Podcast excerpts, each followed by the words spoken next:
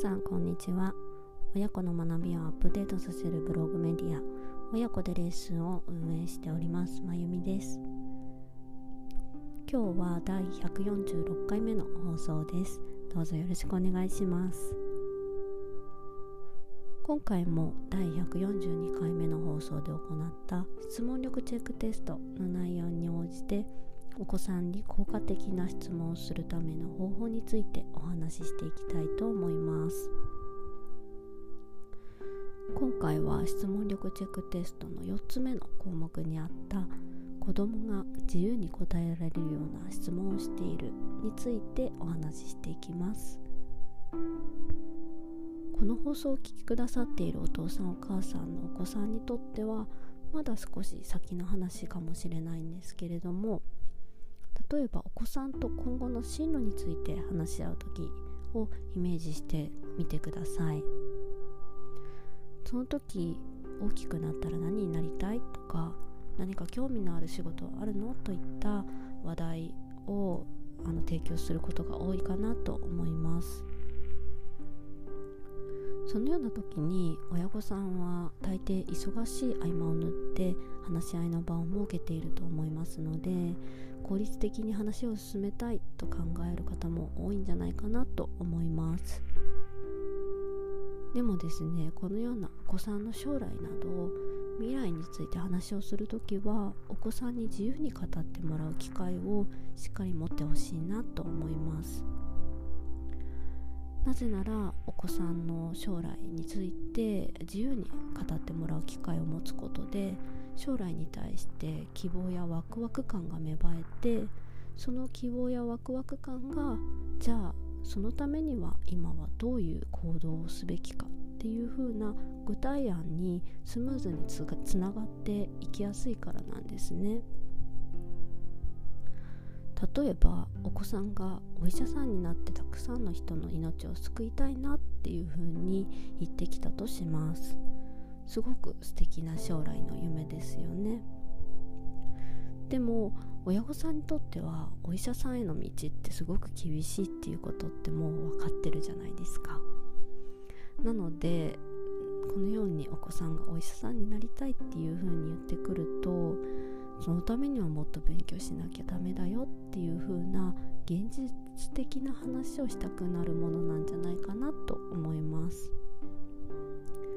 でもですねそこはちょっとぐっとこらえてお子さんの将来の夢をもっと自由に膨らませるステップを踏んでほしいなと思います。例えばこのように言ってみるのも効果的だと思います。たくさんの人の命を救いたいってすごく素敵なことだね。何かそう思うきっかけがあったの？このような質問もすごくおすすめです。するとお子さんから例えば次のように返答があったとします。テレビでお医者さんが難しい手術をして人を助けてるのを見て感動したんだ。僕もあんな風に人の命を救ってみたいなと思ったんだ。それであのこのような返答があったとしたらお医者さんが難しい手術をして人を助けていたんだね。あなたもそのようなお医者さんになれたらすごいよね。そういうふうに難しい手術をするためにはきっとたくさん人の体のことについてなど勉強したんだろうね。はいここまで来てこの勉強っていうワードが出てきたって思ったと思うんですけれどもこういうふうな感じで一旦お子さんのその将来の夢に対してなぜそういうそういうふうに思ったのとかなんかきっかけを尋ねてみたりなんかもっと具体的にどういうお医者さんになりなりたいのっていう風にイメージを膨らませたりする質問をやってからじゃあそういう風になるために今はどうすればいいんだろうっていう風な方向にシフトしていくとお子さんが意欲的に将来の夢に向かってどうすべきかっていう風に考えられるようになるんですね。ただお医者さんになりたい。じゃあもっと勉強しなきゃダメっていう風になんだろうスパンとあの突っ込んでしまうよりはお医者さんになりたい。あそのきっかけはどういうお医者さんになりたいのっていう一旦は膨らませて。でそこからまた今じゃあどうすべきかっていう風に具体的な案にどんどんどんどん絞っていくっていう道を踏んだ方がお子さんが意欲的に夢に向かって取り組めるようになるんですね。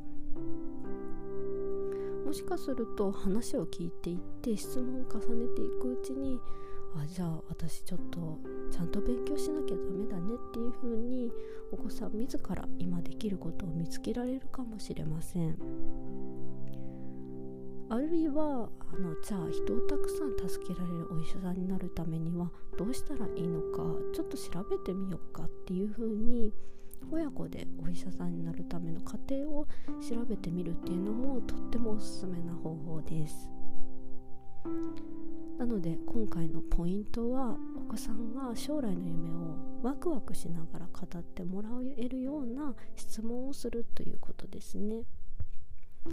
なので今日からはこのような、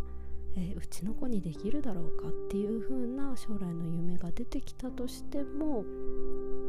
すぐに現実的な話をしてしまうのではなくってその夢についてワクワク感を持って語ってもらう質問を繰り返していってそこからじゃあ今こういう風にしていこうかっていう現実的な話も含めたあの質問も